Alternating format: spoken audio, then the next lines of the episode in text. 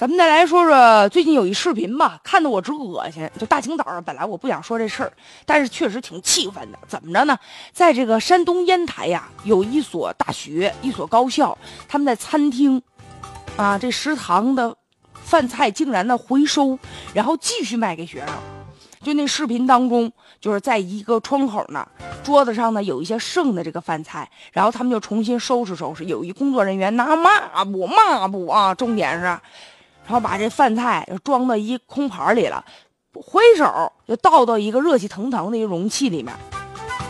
这视频呢上传了之后，那引起大家的广泛的气愤和热议了啊！短短几个小时，没成想这微博啊还被删了。但是不管怎么样，看是肯定看到了。目前呢，设施的这个窗口已经停业了，然后当事人不允许在学校继续从事相关的餐饮服务工作了。多气愤吧！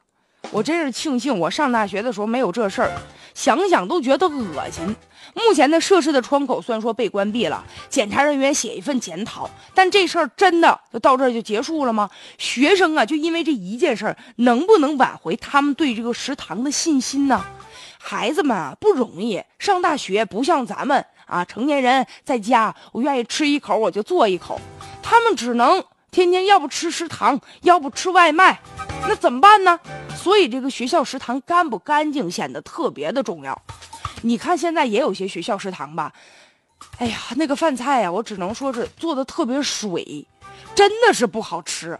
所以学生们时间长了干嘛？天天手机现在方便了，啊，用手机平台订餐。所以啊，就是学校食堂你你也得有点危机感了，别以为说这个吃也得吃，不吃也得吃，那是想当年我那个年代。现在对于孩子们来说不好使了，但话又说回来了，为什么会出现这样的食品安全的问题呢？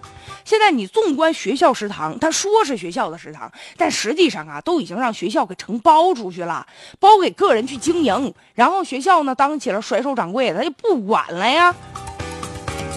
但是啊，也应该严格的去把关去审核，究竟就这些饭店入驻到学校，他有没有资质啊？